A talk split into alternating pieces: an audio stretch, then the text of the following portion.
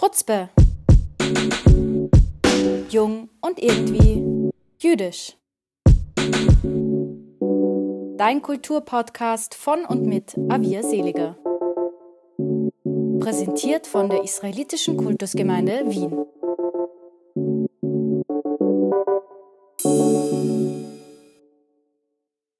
Hallo, ich freue mich, euch nach einer langen Sommerpause endlich wieder zurück bei Chutzpe begrüßen zu dürfen. Ich habe für diese Folge wieder zwei tolle Gäste und zwar werde ich gleich mit zwei RapperInnen sprechen. Ben Salomo ist in Israel geboren und in Berlin aufgewachsen, wo er auch heute lebt. Vor einigen Jahren hat er dort die Veranstaltung Rapper Mittwoch gegründet, die lange Zeit fixer Bestandteil der deutschen Rap-Szene war. G-Udit ist gebürtige Wienerin und rappt gemeinsam mit ihrer Kollegin Schwanger unter dem Namen Clit Click. G-Udit ist zudem Allround-Künstlerin und tritt auch beim Political Correct Comedy Club als Stand-up-Comedian auf. Ich bin begeistert, dass die beiden hier sind und freue mich auch diesmal wieder, den Podcast mit einer Kurzgeschichte von Simon Seliger abzuschließen. Aber jetzt erstmal zum Gespräch. Viel Spaß! Hallo Ben Salomo und Judith, schön, dass ihr euch Zeit genommen habt, heute ein wenig mit mir über das Jüdischsein und Rap zu reden. Seit einiger Zeit reden wir in deutschsprachigen Großstädten über israelische Restaurants, die boomen, über staatliche Gelder, zum Beispiel in Österreich zum Erhalt des jüdischen Lebens, die wurden aufgestockt vor kurzem, aber auch über Tel Aviv als beliebtes Reiseziel. Das Interesse wächst also, parallel dazu aber auch die Antisemitismusberichte.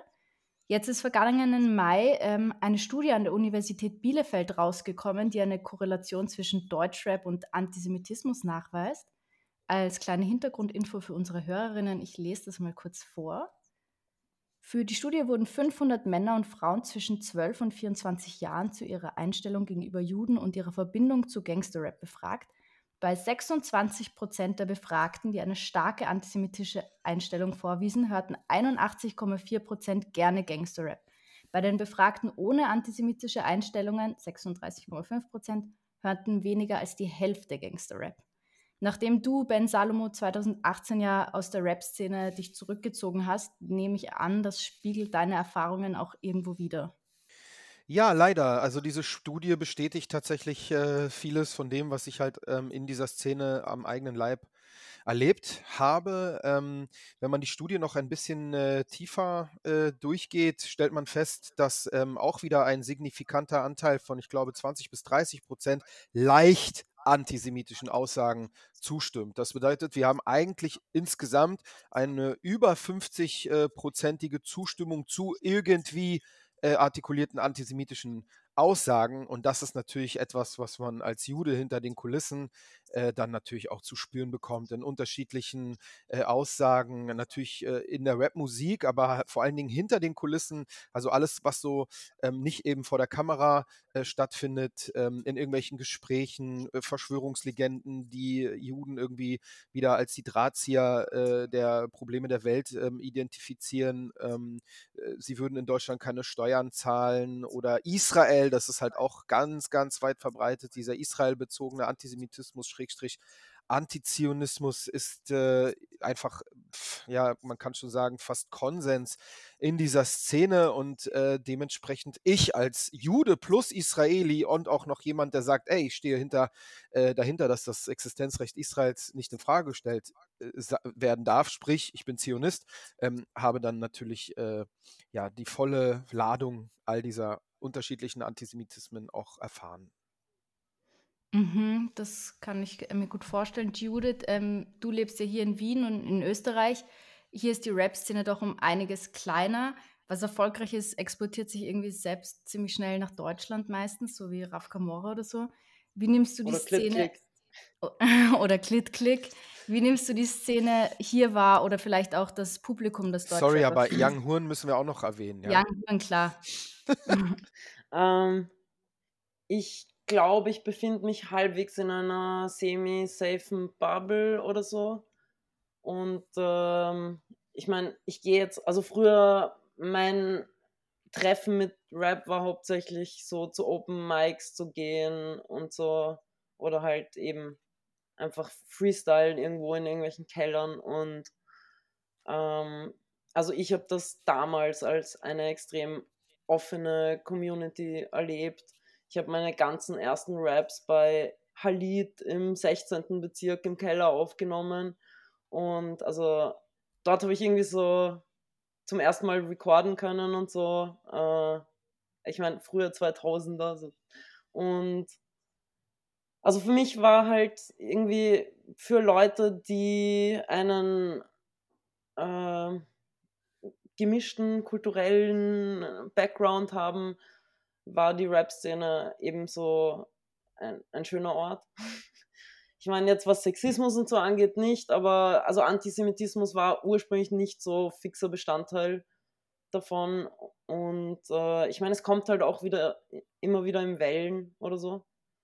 Also jetzt im Sommer wieder, äh, ja, ich, also musste ich dann irgendwann aufhören, Social Media zu konsumieren, weil es extrem enttäuschend war, weil ich halt sehe, wie Leute, mit denen ich äh, schon aufgetreten bin oder einfach selber Fan von irgendwelchen DJs bin und so, und die halt alle irgendwie so BDS-artigen Content posten äh, und meine Freundin zum Teil übernehmen und ja, schwieriges Thema. Ähm, also da möchte man sich dann so in seine eigene Bubble halt flüchten oder eigentlich dann, ja. Was? Hast du, du das Gefühl, dass... Ben Salomon, wie siehst du es? hm? Ja, hast du das Gefühl, dass das besonders mit äh, in Momenten wieder hochkommt, dann, wenn, wenn, wenn in Israel die Wogen hochgehen? Ja, fix. Also die Leute können das ja überhaupt nicht trennen irgendwie. So, äh, sind, das, sind das Dinge, die. Antisemitismus.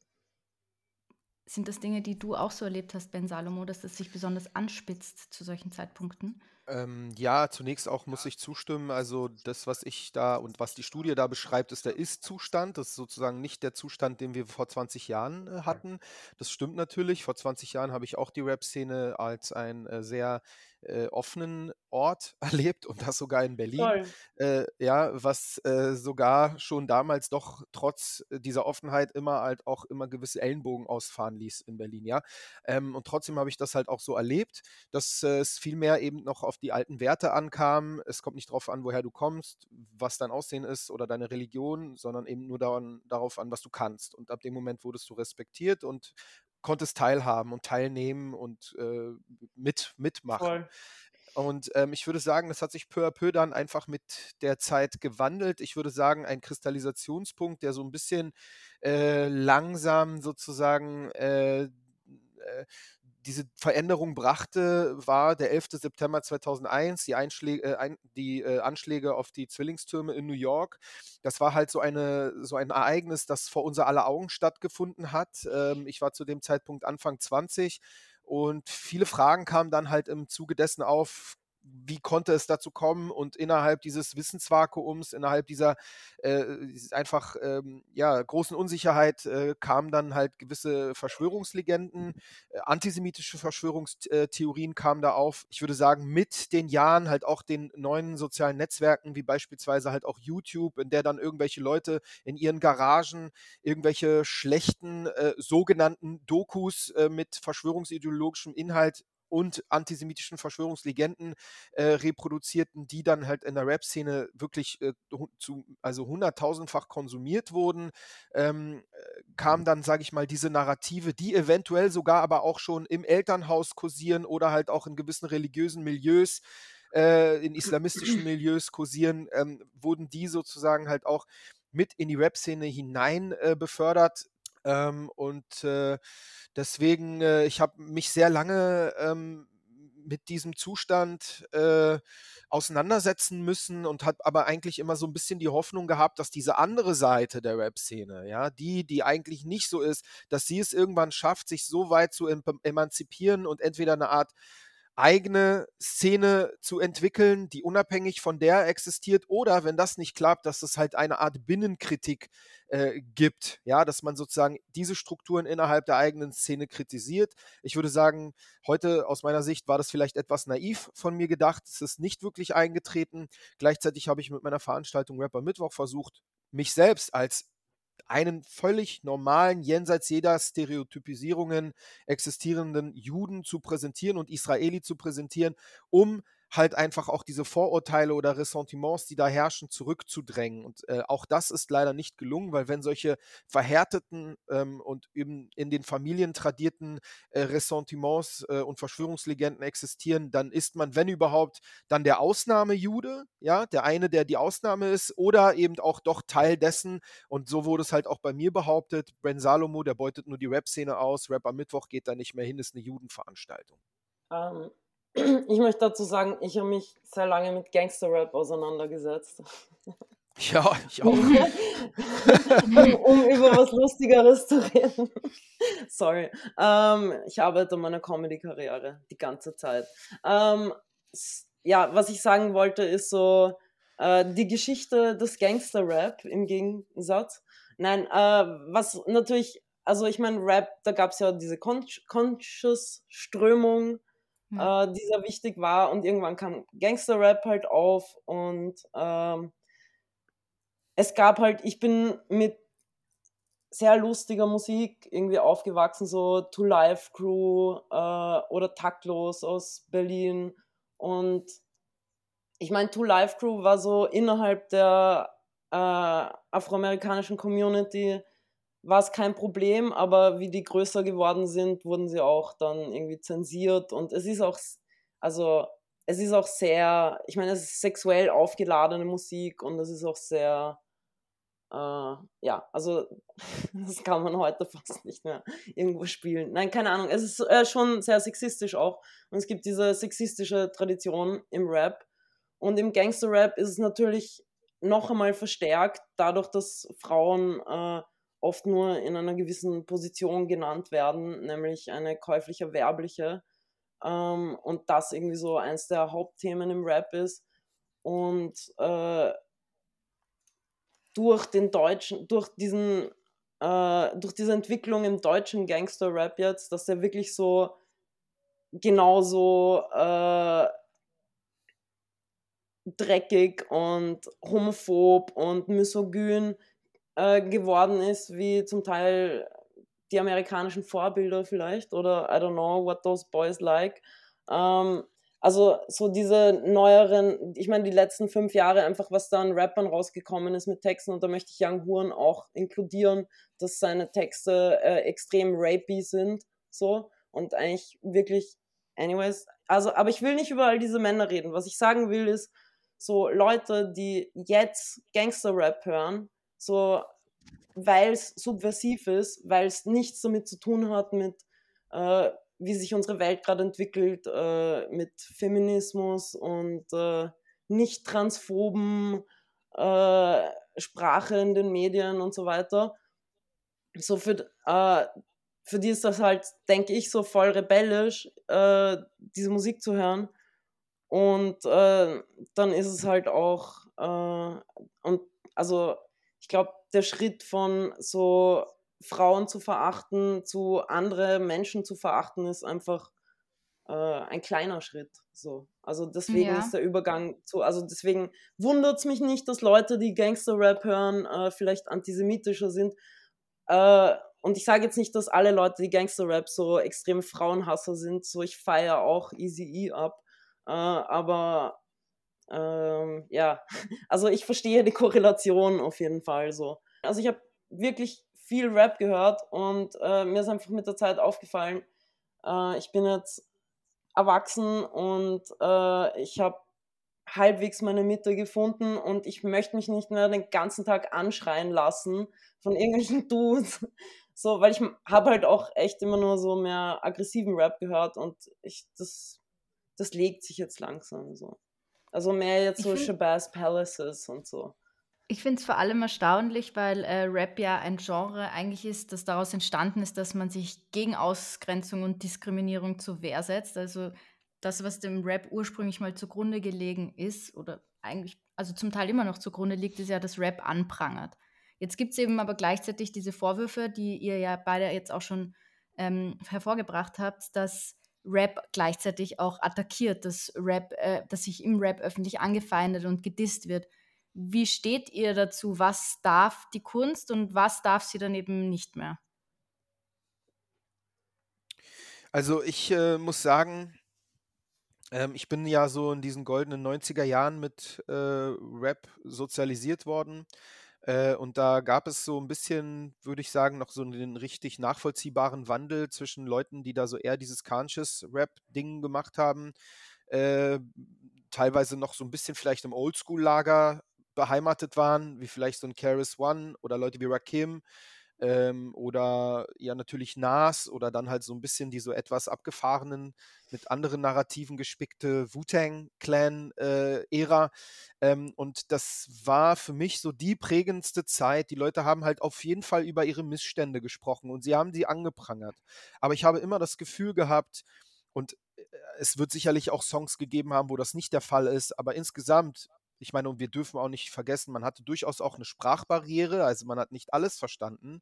Das ist, glaube ich, auch nochmal ein Unterschied, wenn man jetzt Deutschrap hört, äh, wo man halt wirklich jedes Wort total begreift.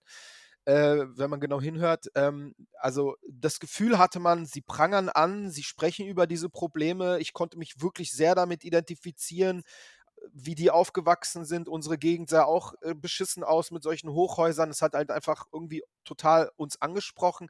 Aber ich hatte immer das Gefühl, so, es geht darum, nicht das zu glorifizieren und diesen Lifestyle äh, zu reproduzieren, sondern es geht vielmehr darum, zu erzählen, dass es leider dieses Leben gibt und äh, dass man da irgendwie herauskommen möchte und dass Rap eine Möglichkeit ist oder überhaupt auch, äh, ich meine, ich erinnere so an Songs wie äh, äh, von Nas, I Know I Can, äh, Be What I Wanna, äh, Be Where I Wanna Be und so weiter, ja.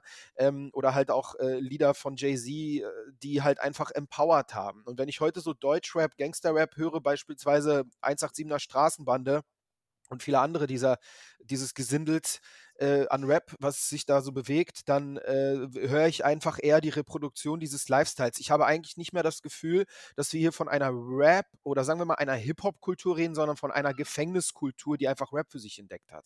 Und äh, wenn diese Gefängniskultur reproduziert wird, äh, als etwas Nachahmenswertes, dann wird sie halt auch in Teilen ihrer Hörerschaft äh, diese Reproduktion, äh, äh, die wird dann hängen bleiben und viele dieser Jugendlichen äh, so habe ich das sogar an der Schule erlebt. Also da wird dann halt, fragt dann eine Lehrerin, was wollt ihr später werden, wenn ihr groß seid? Und dann ist die erste Antwort Millionär und die zweite Antwort ist dann gleich äh, Gangster-Rapper. Und als ich dann nachfrage, was muss denn erstmal machen, um Gangster-Rapper zu sein, äh, dann ist die Antwort ganz klar Gangster, so, weil du kannst ja nicht irgendwie da hinkommen und diese Musik machen, diese Aussagen treffen, ohne dass du da eben den authentischen, in Anführungsstrichen, Hintergrund hast.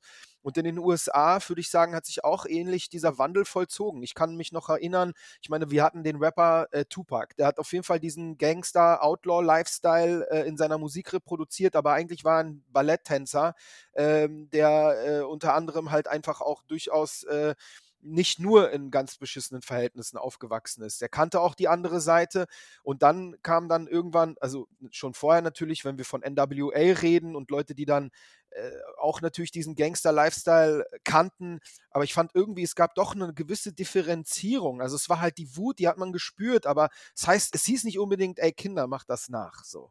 Ähm, sondern ich habe eher das Gefühl gehabt, es war so, ja, wir sind so aufgewachsen, wir reden über diese Probleme in der Hoffnung, dass sich diese äh, Dinge ändern. Ich wollte ähm, gleich da einhaken und zwar fragen, wie ähm, ihr das dann wahrgenommen habt. 2018 habt ihr das sicher mitgekriegt, als die Diskussionen um ähm, Kollega und Farid Bang durch die Decke gegangen sind nach ihrem Song, wo sie da ähm, KZ, also Auschwitz-Überlebende verschmäht haben eigentlich und daraufhin trotzdem noch einen Echo gewonnen haben. Ähm, danach wurde ja eine riesen Debatte von den beiden ausgelöst oder die ja. Medienlandschaft hat sie um sie herum ausgelöst. Habt ihr hm. das als hilfreiche Debatte empfunden oder ehrlich gesagt äh, auch irgendwo als anstrengende? Ich habe das nicht so arg verfolgt. Ich habe es so am Rande mitgekriegt und dachte mir halt so, äh, okay. also, ich meine, es ist einfach weird. Äh, es ist einfach was anderes. Wir wenn man so Untergrundmusik macht und das hören halt irgendwie ein paar Leute, die derselben Meinung sind, äh, oder ob man dann so voll Preise äh, verliehen kriegt und halt ähm, Mainstream ist sozusagen. So, wir haben auch halt äh, die Sekte, Sidos alte Band, auf Kassette noch gehört, so, und äh, fanden das irgendwie lustig, extrem frauenfeindlich, by the way, und äh, fanden das aber irgendwie lustig und ähm, und jetzt sitzt er halt so im ORF oder keine Ahnung, ich weiß nicht. Also jetzt, jetzt, jetzt ist es halt so eine Mainstream-Person, ja. Und natürlich ist es irgendwie, sagen wir, kulturell besser, wenn ein äh, Max Herre heißt er, glaube ich. Sorry, so viele Männernamen, ich kann mich nicht alle merken. äh, nein, vom Freundeskreis. Also wenn so, ein conscious, wenn so eine conscious Rap-Person, wenn die halt eine Öffentlichkeit äh, kriegt und nicht die ganze Zeit, weiß nicht, äh, ein Eistee-Fabrikant. Ja. äh, also ich habe diese Debatte natürlich intensiv mitverfolgt. Äh, Im Zuge dieser Debatte ja, nein, ist ja. Also ist ja, ist ja, auch, ja, also ich habe so. die mitverfolgt. Im Zuge dieser Debatte ist ja halt auch ähm, mein äh, Protestrücktritt aus der Rap-Szene und äh, meine Beendigung von Rapper Mittwoch ans Tageslicht gekommen. Äh, und ähm, ja, äh, ich fand äh, das Beschämende, und da gebe ich dir vollkommen recht, das Skandalöse eigentlich an der Sache ist, äh, ist nicht unbedingt diese Zeile, klar ist die widerlich, klar ist die geschmacklos, aber im Kontext von Battle Rap kann man äh, auch so eine Geschmacklosigkeit durchaus rappen. Das Problematische ist, das Skandalöse ist, dass eben so ein Album mit solchen Inhalten einen Gesellschaftspreis bekommt, der ein Ethikrat hat. Das ist, das ist ja das Skandalöse. Das ist ja das Geisteskranke daran. Wenn die so ein Ethikrat nicht gehabt hätten, dann hätten sie halt einfach trotzdem wäre das scheiße, aber sie hatten sogar einen und deswegen ist es doppelt und dreifach scheiße ähm, und vor allen Dingen aber, und das ist der springende Punkt, über den viel, viel, viel zu wenig gesprochen wurde, es geht um die Protagonisten, die das da zum Ausdruck gebracht haben. Wir reden hier von einem Kollegen, der schon einige Jahre zuvor einen Song veröffentlicht hat, der heißt Apokalypse, der im Prinzip ein total antisemitisches Machwerk ist. Wir reden von einem Rapper-Kollege, der diese Palästina-Reise gemacht hat und dort eine sogenannte Doku gemacht hat, die absolut ähm, den Terrorismus der palästinensischen Terroristen dort relativiert und behauptet, das sei israelische Paranoia. Ähm, also, und wir reden von einem Rapper wie Farid Bang, der beispielsweise für den äh, Moscheeverein Ansar, Ansar heißt der, äh, äh, ähm, äh, Spenden gesammelt hat und dieser Moscheeverein steht in Kontakt mit äh, islamistischen Terrororganisationen, speziell in Gazastreifen mit der Hamas. Also solche Leute, wenn die so etwas sagen, ja, dann sollte man sowieso total genau hinhören und das trotz der Geschmacklosigkeit trotzdem nochmal etwas anders einordnen. Denn hier reden wir eigentlich durchaus eben wirklich von einer realen ähm, äh, Schmähung äh, der Opfer des Holocaust und eben nicht bloß von irgendeiner Battle-Rap-Zeile. Und wenn man dann halt das insgesamt kontextualisiert und diesen Leuten dann halt auch noch einen Preis gibt, dann ist wirklich das Worst Case eingetreten oder der Worst Case eingetreten, der hätte nie stattfinden dürfen. Und dann weiß ich noch, es gab immer diese Ausrede, ja, aber die haben am meisten Alben verkauft, wer hätte es denn sonst kriegen sollen? Und das stimmt nicht. Das ist eine blöde, peinliche Ausrede, denn in Wahrheit steht in den Statuten des Echos, dass man eben eine gewisse Anzahl von Nominierten hat, die aufgrund ihrer Verkaufszahlen Nominierte sind, aber die Jury entscheidet. Und dann habe ich mir mal diese Jury angeguckt und da war das Who is Who der deutschen Rap-Szene dabei. Die haben alle dieses Album durchgewunken und deswegen haben wir dann halt eigentlich äh, im Prinzip eine, eine gesamte Szene, die solchen Leuten äh, praktisch so einen Preis verliehen hat. Und deswegen ist meine Kritik an dieser Szene auch so, äh, so ein Allround-Schlag, wie ich das bis heute mache. Und diese Studie beweist ja auch, dass es ähm, nun äh, äh, dass es halt auch wirklich so gemacht werden darf, ähm, weil wir reden hier dann, wenn die Leute schon nichts sagen, dann sind sie halt Mitläufer und dann sind sie genauso Teil des Problems. Glaubt ihr, ist das ein Problem in der, im deutschsprachigen Rap oder geht das doch weit darüber hinaus? Also, mir ist da so eingefallen, äh, letzten Sommer, als der ähm, britische Rapper Wiley so einen Haufen Tweets abgesetzt hat, wo er meint irgendwie, dass Schwarze die echten Juden sind und ich weiß nicht, dann ist ganz abstrus geworden und ähm, gibt es also irgendwie in der internationalen Rap-Szene da auch einen Hang zum Antisemitismus oder zumindest komischen Verschwörungstheorien? Ja, also mir fällt halt noch Frankreich ein.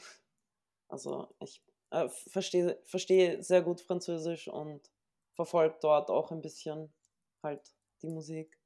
Also es ist jetzt nicht so ein deutschsprachiges Problem. Äh, als äh, Jude in deutschsprachigen Ländern zu leben oder speziell jetzt Deutschland, Österreich, äh, hat man natürlich, äh, irgendwie hat man eh keine Erwartungen, aber man möchte doch hohe Erwartungen anlegen an wie das äh, diskutiert wird. So. Ja. Also ich würde diese Frage ganz klar mit Ja beantworten. Das ist nicht nur ein rein deutsches äh, oder deutschsprachiges Rap Problem. Wir finden das, äh, wie Judith auch gesagt hat, in Frankreich, aber wir finden das auch in Teilen äh, der holländischen Rap-Szene, wir finden das in Teilen der britischen, auch in der schwedischen Rap-Szene finden wir das wieder. Ähm, Skinhead-Polen-Rap-Szene. Das gibt's auch, das gibt's auch, genau. Als, als würde das nicht reichen, also, haben wir das auch noch. Äh, und auch in den USA ich, äh, gibt es äh, vereinzelte Rapper, äh, die so ein bisschen mit der Louis Farrakhan-Bewegung äh, in Verbindung stehen oder damit sympathisieren und die verbreiten dann natürlich auch ähnliche äh, Narrative und wir müssen aber auch gar nicht allzu weit inzwischen mehr schauen. Wir reden auch nicht nur von dem Genre, sondern allein Xavier Naidoo ist halt auch jetzt jemand, über den wir in diesem Kontext reden müssen oder könnten. Ähm, das Problem mit dem Antisemitismus ist ein gesellschaftsübergreifendes Problem, ein länderübergreifendes Problem äh, ein uraltes Problem äh, und dementsprechend äh, auch dann wird das eben in unterschiedlichen Milieus im Rap so reproduziert und äh, es ist peinlich eigentlich für das Jahr 2021 und für dieses Jahrtausend, Jahrhundert, in dem wir leben, nach der Shoah, ja, dass die Leute immer noch nicht begriffen haben, was der Antisemitismus ist.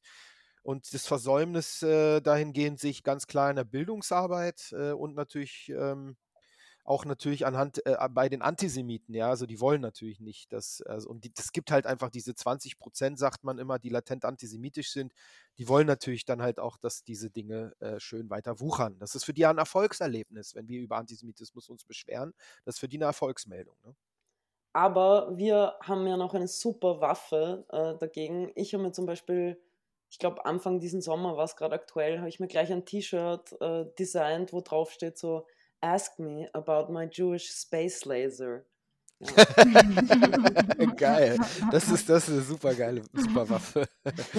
Sehr nice. Ja, also jetzt von wegen auch so antisemitistische Fairy Tales äh, in anderen Genres, äh, wie ja. eben voll die amerikanische Politik. Aber mhm. ja nicht nur die amerikanische, ne? Apropos ja. Waffe, ähm, während Wiley zum Beispiel in Großbritannien gecancelt wurde, treten Kollege oder Farid Bang, die wir vorhin angesprochen haben, immer noch auf. Wie steht ihr eigentlich dazu? Findet ihr, Canceln ist ein Weg, mit so einer Problematik umzugehen?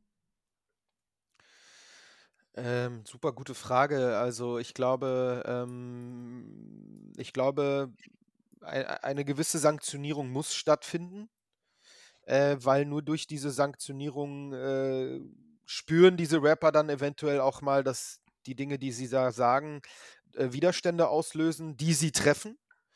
Ähm, und gleichzeitig halt auch eventuell Nachahmer werden dadurch abgeschreckt. Und vor allen Dingen, und das ist das Aller, Allerwichtigste, wir Juden äh, haben das Gefühl, äh, dass man uns dann ein wenig zuhört und uns schützt vor diesen Leuten, die solche Aussagen treffen. Weil äh, so weitermachen wie bisher ist definitiv keine Lösung. Diese Dinge reproduzieren sich äh, ungehindert weiter und ähm, und ich würde mir sehr wünschen, äh, dass es in Deutschland sogar konsequenter wäre, was das angeht. Ähm, es war sogar jetzt zum Beispiel ein regelrechter Kampf. Da mussten sich viele Leute irgendwie auch äh, irgendwelche Petitionen machen und, und, und irgendwelche Mails schreiben, ja, damit beispielsweise das Konzert von äh, Xavier Naidoo in Rostock nicht stattfinden kann und so weiter, ja. Und jemand, der solche Aussagen trifft wie er, und mein Kollege ist äh, durchaus auch jemand, aber das ist sogar Xavier Naidoo noch krasser, ja. Also der nennt der Attila Hildmann einen mutigen Mann und einen Bruder im Geiste, ja.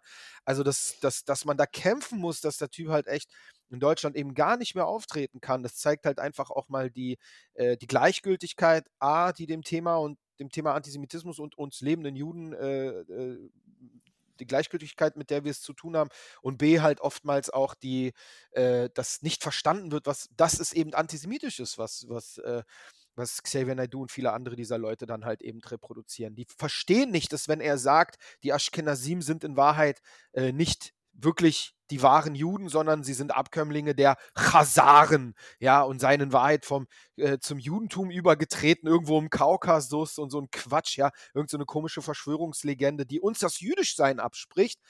Äh, das wird dann in manchen Teilen der Gesellschaft halt einfach nur als eine Art Meinung ähm, äh, äh sozusagen ähm, verklärt und das ist eine brandgefährliche Meinung.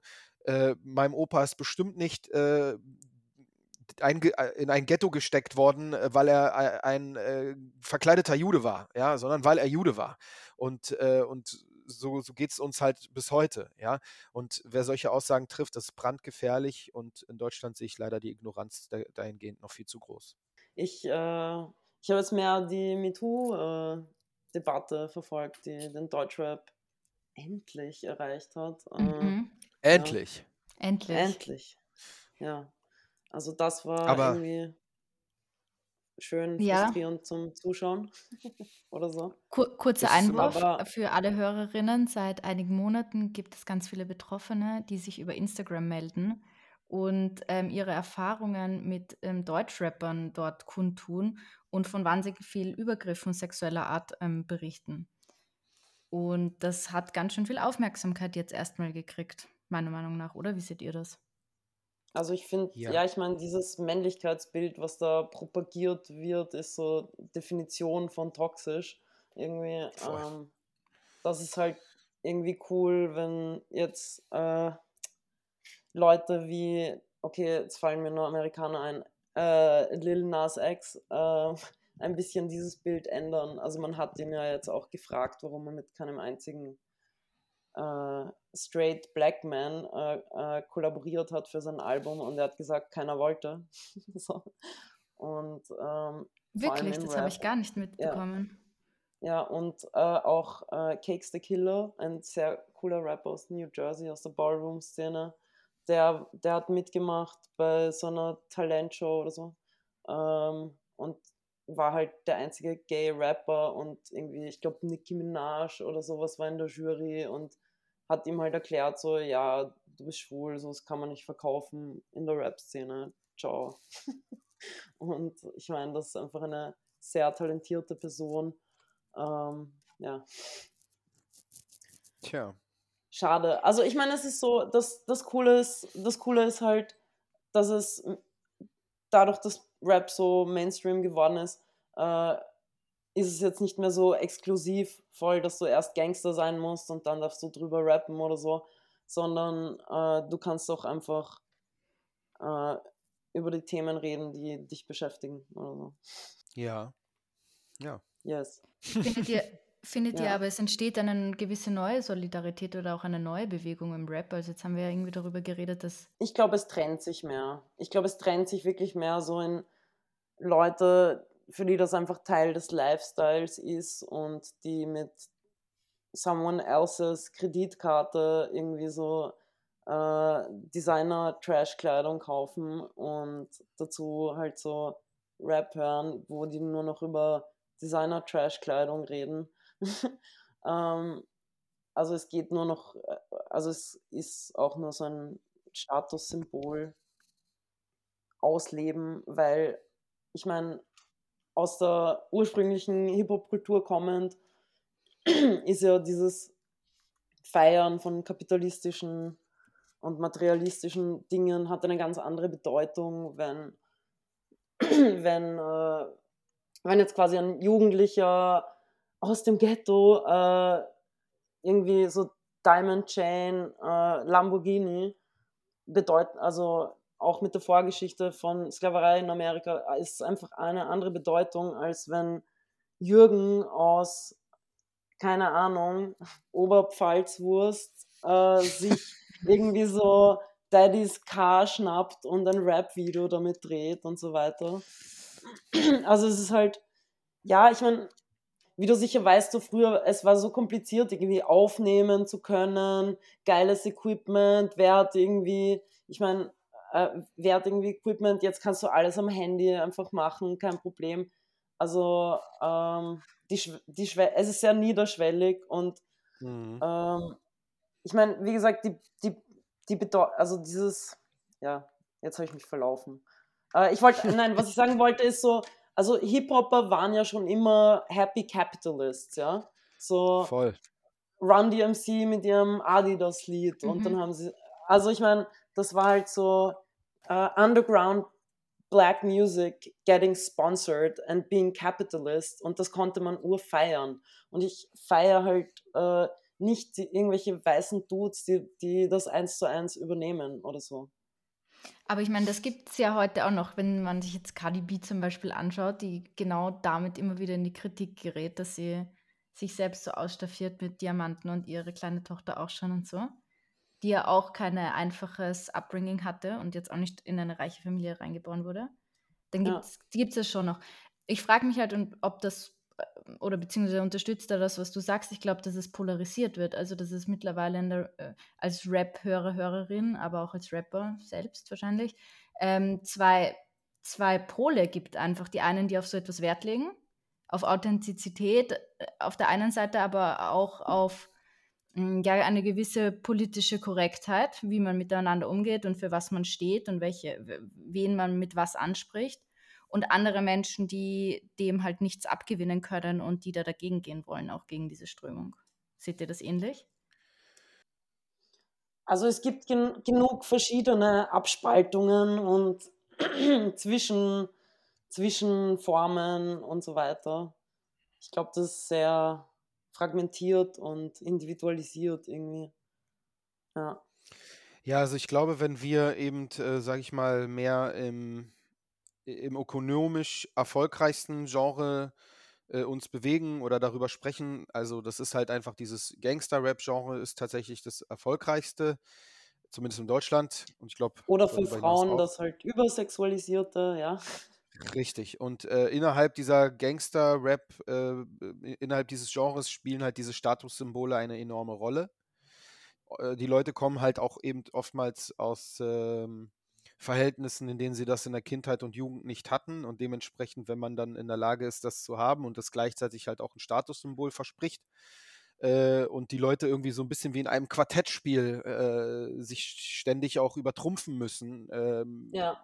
auch mit ihren Videoclips und so weiter, ähm, dann äh, sehe ich da halt einfach die Spirale am Drehen und die dreht sich halt immer weiter und immer schneller und, äh, und ähm, ja, deswegen sehe ich da jetzt so schnell auch nicht wirklich etwas kommen, dass das ersetzt, äh, wirklich, also vor allen Dingen ersetzen, in, in, auch in der, ähm, in der Verbreitung und im Erfolg. Also ich meine, junge Leute, die so 12, 13, 14 Jahre alt sind, äh, die sind halt auch schwer beeindruckt von vielleicht solchen Statussymbolen. Ja, Lamborghinis äh, ist halt eine Faszination für äh, jugendliche Jungs, ja, sage ich mal. Genauso halt gut aussehende Frauen. Äh, das ist ja so ziemlich das äh, dass äh, der Lifestyle, der so, so ziemlich am, am weitesten weg ist von dem eigenen langweiligen Teenager-Dasein. Und dementsprechend äh, finden die Leute das dann halt auch äh, faszinierend äh, auf der einen Seite. Dann auf der anderen Seite, wenn du da so vernünftigere Leute hast, man muss ja auch, diese Studie hat, offenbart es ja auch, ja, es sind jetzt nicht irgendwie nur abgehängte Leute, die Deutschrap Gangsterrap hören, sondern das sind wirklich auch äh, Kinder, wo die Eltern Ärzte sind und sowas, ja, die auch gut bürgerlich ja, sind. Ähm, und die haben aber halt auch eine gewisse, und äh, ähm, Faszination eben für diesen Lifestyle.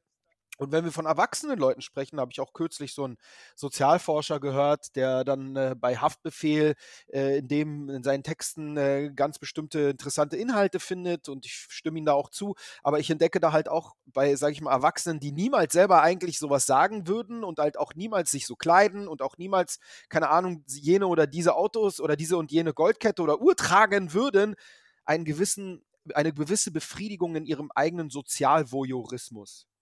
Und, äh, und, äh, und das ist halt einfach ein Teil dieser Faszination und deswegen wird das wahrscheinlich auch so schnell nicht äh, bremsen und dementsprechend auch äh, in einem Teil der, der Zielgruppe auch für Nachahmung ähm, und für, ja, für weitere Reproduktion sorgen. Mit Klicklick hast du, äh, Judith, ja ein Lied rausgebracht, das Auto heißt. Also, wo wir gerade beim Thema sind. Perfekter Segway, ja. Also, das ist ja wohl Mhm. perfekt. Ähm, hast du das Gefühl, dass da Aneignung manchmal doch besser ist, also sich drüber lustig machen, irgendwie besser als komplett dagegen zu gehen? Oder ist das für dich komplett dagegen gehen? Ach so, ja, also für mich ist dieses Anti-Sein ist natürlich, sehe ich als eine eigene Form. Oh Gott. Ähm, also äh, ich finde, dieses Anti-Sein gibt dem wo du anti dagegen bist, äh, ja, legitimisiert das ja irgendwie auch zu einem gewissen Grad. Ähm, deswegen äh, finde ich Ambiguität eine ganz gute Methode, um Dinge zu untersuchen. Mhm. Also, also es muss jetzt nicht alles per se lustig sein, sondern manchmal einfach äh, wenn man mit Sprache arbeitet, ergeben sich, äh, ich will jetzt nicht sagen Wortspiele, aber es ergeben sich einfach neue Lustige Zusammenhänge, Momente. je nach, ja genau, voll. Und äh, das Video für Auto, ähm, das ich mit Anna Spannlang geschnitten habe, äh, das war sehr lustig, weil wir Material gesucht haben, einfach im Internet. So. Also so eine Collage aus weißen Männern und Autos. Also im Prinzip genau das äh, Gegenteil eigentlich von dem, ähm, was Ben Salomo mit, mit äh, seinen Liedern macht, ähm, der meiner Einschätzung nach zumindest ähm, weniger mit der Aneignung als doch mit einfach seinen eigenen Themen arbeitet, wie bei deinem letzten Track Deduschka, den du rausgebracht hast, der, ähm, der sich mit dem Jüdischsein in Deutschland beschäftigt und auch die Hymne ist für 1700 Jahre ähm, jüdisches Leben im deutschsprachigen Raum. Ähm, siehst du in Rap eine Möglichkeit, einfach über genau das äh, zu reden und dich abzugrenzen eben von dem, was, was andere machen?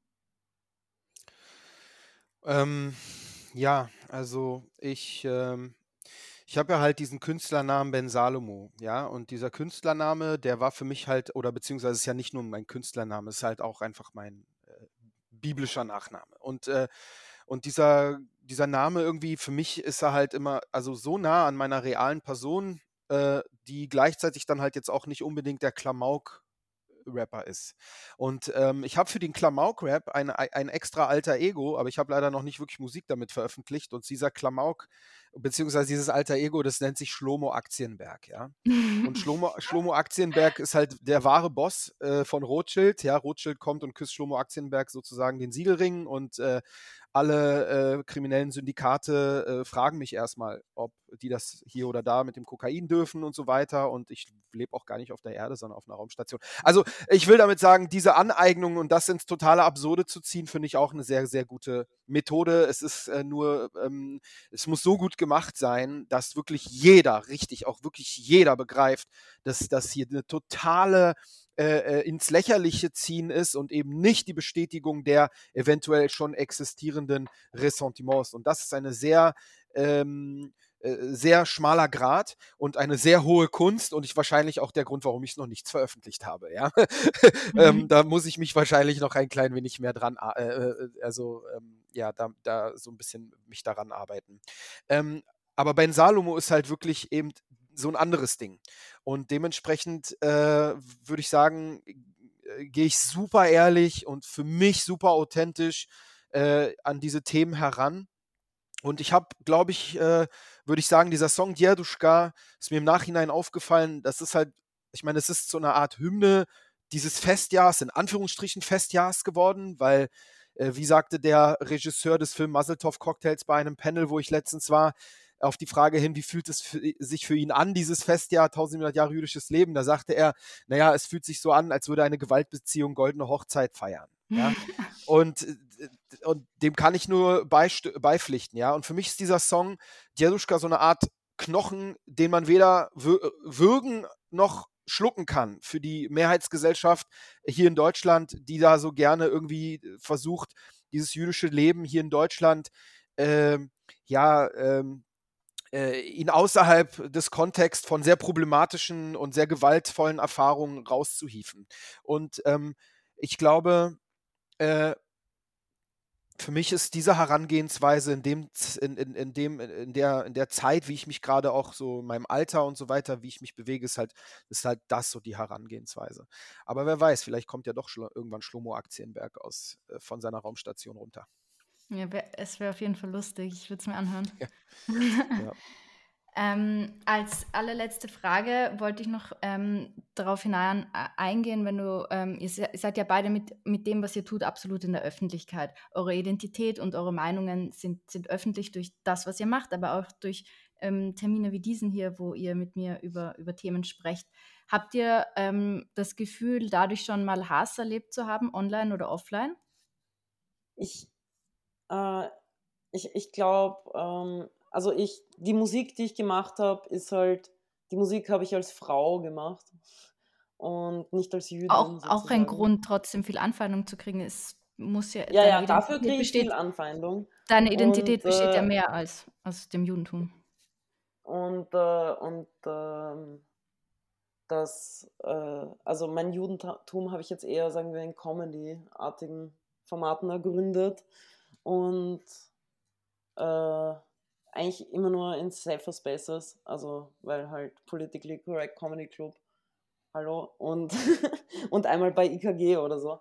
Ähm, ja, also ich kenne äh, kenn die, die direkte Anfeindung äh, mehr, also im Internet oder so oder durch Fremde eher als Frau.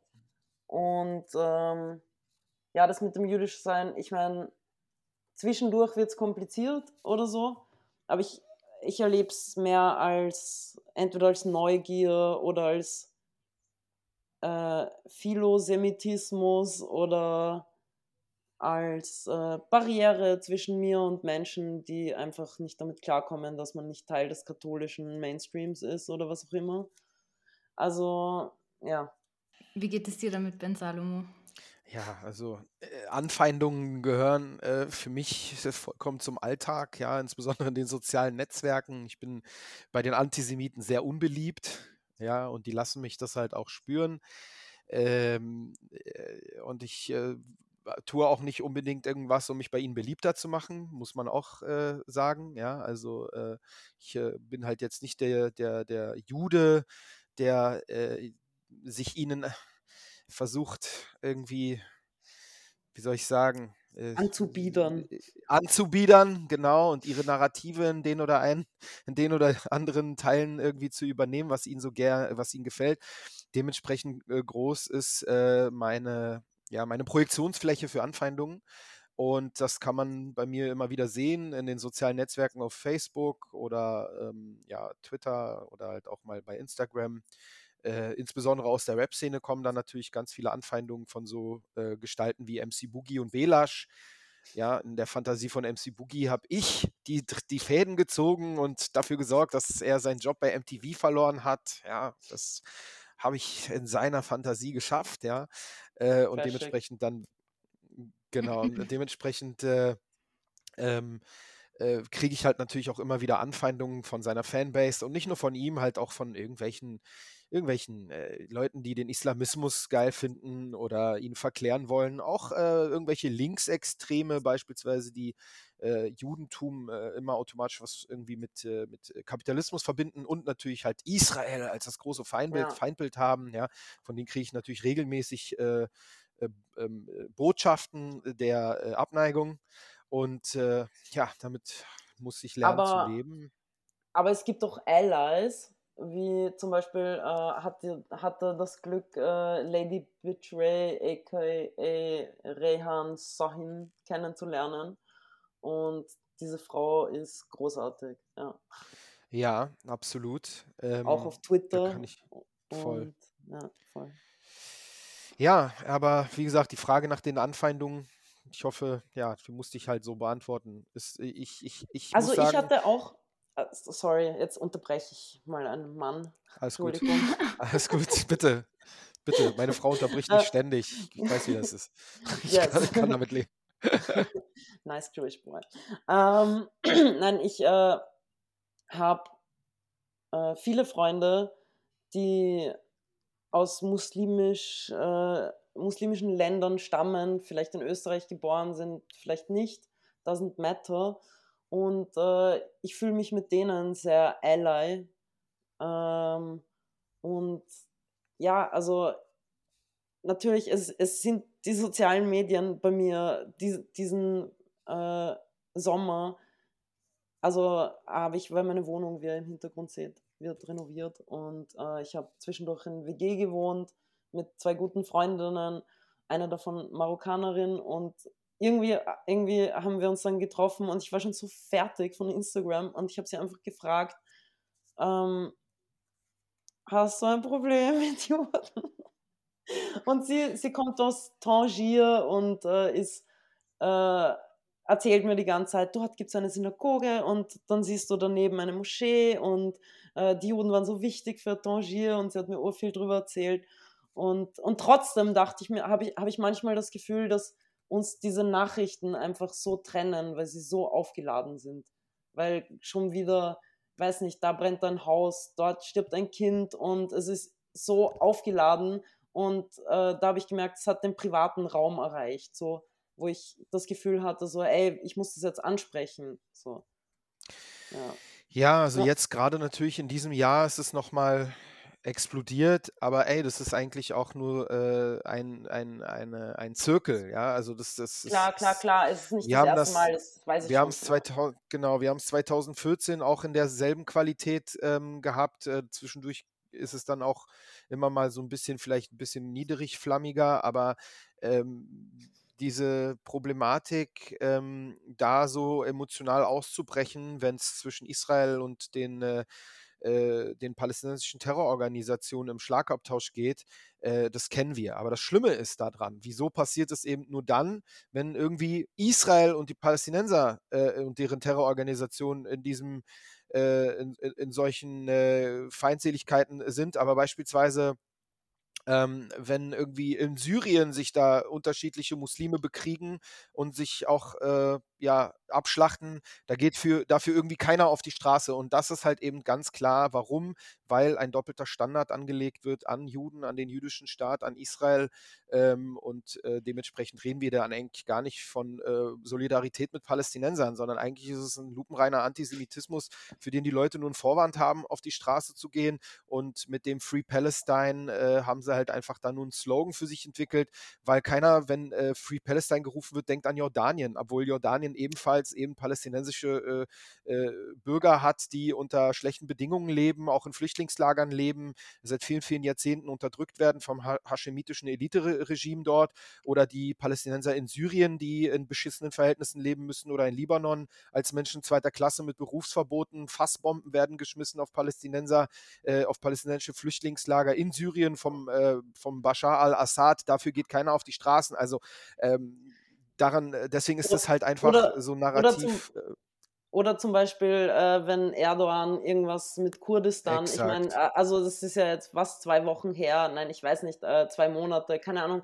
äh, hat ur viele Kurden äh, aus rausge, genau. also versucht rauszuhauen oder, genau. sorry, ich bin urschlecht im Nachrichten wiederholen, aber dann denke ich mir auch so, ja, und das stört jetzt wieder niemanden, ne? So, genau, und das ist halt äh, deswegen, wir reden ja eigentlich vom lupenreinen Antisemitismus und diese, äh, der, dieser Schlagabtausch, den wir da dann vor unseren Augen sehen, der natürlich halt auch von den Medien ähm, mehr aufgebauscht wird. Ich meine, wir sehen nicht so viel von diesen Schlagabtäuschen in Syrien. Habt ihr jemals äh, Bilder gesehen? Äh, das taucht nicht so wirklich äh, oft Voll. in den Medien auf. Ähm, und dementsprechend äh, sorgt es halt auch für eine geringere emotionale Aufladung in der Bevölkerung. Und äh, ja, also das ist halt einfach insgesamt ein riesiger Komplex und ein doppelter Standard, der damit, äh, der da damit einhergeht. Und die Leute suchen nur den Vorwand, um ihrem Antisemitismus freien Lauf zu lassen. Absolut, das äh, sehe ich genauso. Ich sehe das im Auftrag von, von, von uns allen als junge jüdische Menschen. Ich sehe das aber, ich sehe daher auch den Wert absolut in, in, in eurer Arbeit von euch beiden, in dem, in dem, was ihr macht. Ich sehe auch daher die Notwendigkeit für so einen Podcast, der übrigens auch schon in Attila Hildmanns Verschwörungsgruppe gelandet ist. Oh, ähm, super. Ja, und ich sehe das alles als Auftrag für uns, einfach genau das weiterzumachen, was die ärgert und damit genau. fühle ich mich gut. Ich hoffe, ihr auch. Absolut. Ja. Wenn man sie ärgert, hat man was richtig gemacht. Absolut. Und wenn man Hate bekommt für diese Position, die wir machen, äh, die, wir, die wir auch artikulieren, dann machen wir, so schwer es auch manchmal sich anfühlt, doch was richtig. Ja, weil äh, den Dreck anzusprechen, der da existiert, äh, das macht die Leute, die ihn verbreiten, natürlich nicht glücklich. Klar. Absolut nicht. In dem Sinne bedanke ich mich bei euch. Ich hoffe, wir bleiben alle dran in unseren Projekten und ich hoffe, wir sehen uns bald wieder. Danke euch. Danke auch. Danke dir. Das war's auch schon wieder für dieses Mal. Hier, wie versprochen, die Kurzgeschichte von Simon Seliger. Viel Vergnügen und danke fürs Zuhören.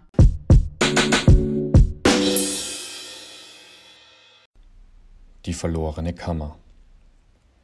Seit 40 Jahren irrt eine kleine Gruppe Utopisten durch die Zeit, angetrieben durch den Verlust ihrer Heimat und auf der ständigen Suche nach einer seit tausenden Jahren versteckten geheimen Kammer.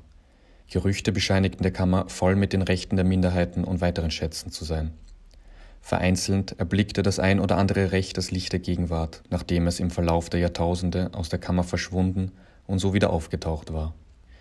Die Utopisten wollten mehr. Befeuert durch die Legende der geheimen Kammer suchten sie das Ende der Diskriminierung und den Beginn der Freiheit. Ihre Suche war unermüdlich. Unter jedem Gully, hinter jede Litfaßsäule und in jeden U-Bahn-Schacht blickten sie, doch ohne das gewünschte Ziel zu finden. Sie verstärkten ihre Suche, nun suchten sie in den Banken, in deren starken Tresoren Kostbarkeiten aller Art sicher ruhten. Doch auch umgeben von Gold und Silber blieben sie weiter erfolglos. Nun durchsuchten sie die Paläste der Republik, in denen für üblich die großen Schätze der Demokratie zu finden waren, doch die meisten waren getauscht oder billig verkauft worden, und sie blieben sie auch hier erfolglos. Staat, Wirtschaft und die Straßen hatten sie durchsucht und waren bereits dabei aufzugeben, da fanden sie die Kunst. Nun da die Kunst gefunden war, stellte sich die Frage, in welche Richtung die Followerschaft nun geführt werden sollte, um nicht weitere 40 Jahre verstreichen zu lassen, bis man die geheime Kammer endlich fand. An der Spitze trafen Hanna und Enno aufeinander. Hanna, eine Figur wie auf Tranquilizern, die sie mit Spritzwein zum Käsekreiner runtergespült hat, und Enno, ein Mann wie ein Boxer, mit dem Gewicht seiner Vorfahren auf dem breiten Rücken. Beide sahen sich auserkoren, die Followerschaft auf dem Weg in neue, gelobte Zeiten zu führen, auf einen Weg ohne Diskriminierung. Doch welchen? Sofort begann Enno mit kräftiger Stimme zu singen. Es kann nur einen geben. Adonai Echad, Echad, Echad, Echad, Echad. Es schien kein Ende mehr zu nehmen. Echad, Echad, Echad, Echad, Aniodea, übernahm Hannah. Echad, Aniodea, begann sie das Pesachlied zu singen, das sie aus Kindheitstagen kannte. Also wenn, dann kann es ja wohl nur eine geben. Aber der Weg ist männlich, brummte Enno. Aber die Zukunft weiblich, konterte Hannah. Der Weg ist steinisch und schwer, der Kampf gegen den Antisemitismus muss her. Hier reimt der Jude von der Straße, Jahrzehnte nach dem Holocaust in der deutschen Sprache. Ganz gleich wie viele Juden damals starben, es ist wie immer der Jude, den sie jagen. Hannah sah das Problem eher woanders liegen. Brumm, brumm, ja, ich bin ein Mann. Lass mich Auto fahren. Ich will an die Spitze ran, denn nur ich hab die Weisheit an. Ich geb die Richtung an, seit 5782 Jahren. So ging die Diskussion bis in die Abendstunden.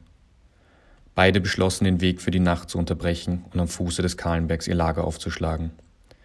In der Nacht hörte Enno den Ruf, Hanna nur das Schnarchen ihrer Followerschaft, doch er hatte ganz klar darin die Worte Gottes ausgemacht während er hastig alle jüdischen Artefakte, die er in der Dunkelheit finden konnte, in seinen Rucksack stopfte, träumte sie von Partys und einer vulva-dämonierten Welt. Eilig machte er sich auf, den Kahlenberg zu erklimmen, von dem er Gottes Worte vernahm. In dem höchstgelegenen Heurigen auf dem Kahlenberg empfing Enno die zwei Steintafeln. Durch Gottes Hand schrieben Blitze die Formel zur Beendigung der Diskriminierung und den Beginn der Freiheit der Minderheiten auf die Tafeln in Ennos Hand. Mit dem Wissen, nun endlich eine Lösung gefunden zu haben und voller Aufregung die Botschaft zu verkünden, stieg er hinab. Unten angekommen sah er Hanna eine Riesenparty feiern. Eine Party, deren Ausmaße den sonst so gläubigen Enno ungläubig zurückließen.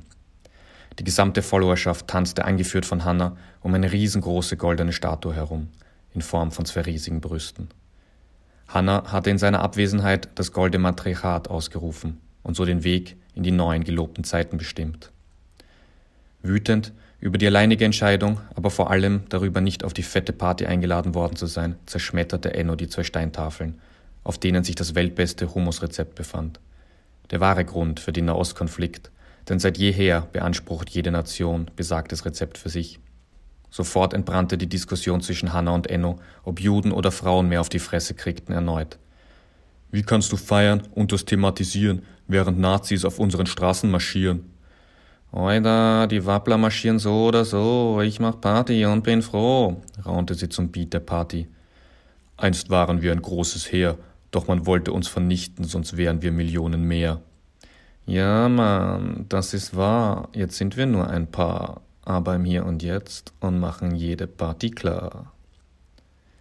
Da erschien Gott auf der Party. In Form eines brennenden Instagram-Logos offenbarte er sich der Followerschaft. Herrst eurer, was ist denn das für ein Macho-Alpha-Gehabe? pöbelte Hanna das brennende Logo an.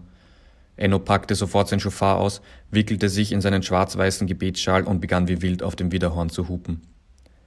Das Logo begann mit der Stimme von Georg Kreisler zu sprechen.